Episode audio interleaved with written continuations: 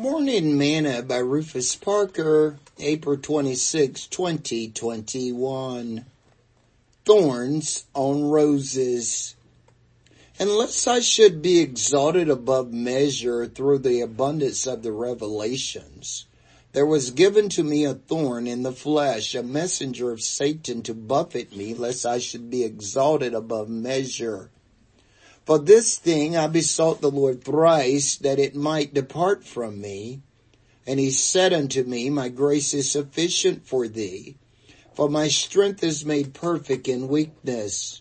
Most gladly therefore will I rather glory in my infirmities, that the power of Christ may rest upon me.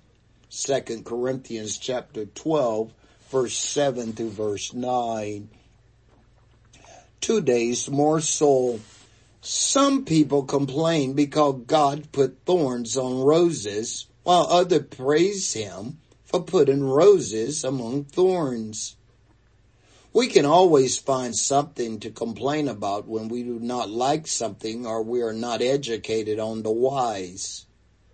If you know that roses have thorns and they hurt if you grab them wrong, it is not God's fault that you get pricked. Paul wanted God to take his thorn in the flesh away, but God did not. Maybe you have some thorns in your flesh and you want God to remove them. Chances are he will not because his grace is sufficient for you too. God desires us to learn how to operate in the environment we find ourselves in. And sometimes that might mean working and being around people that gives us a hard time or become a hindrance to what we're trying to do. You know, those thorns in the flesh.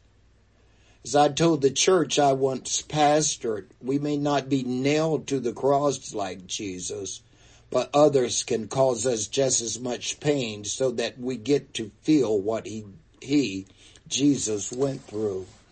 Sing this song with me today. Take the name of Jesus with you, child of sorrow and of woe.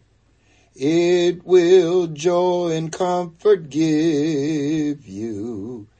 Take it then wherever you go.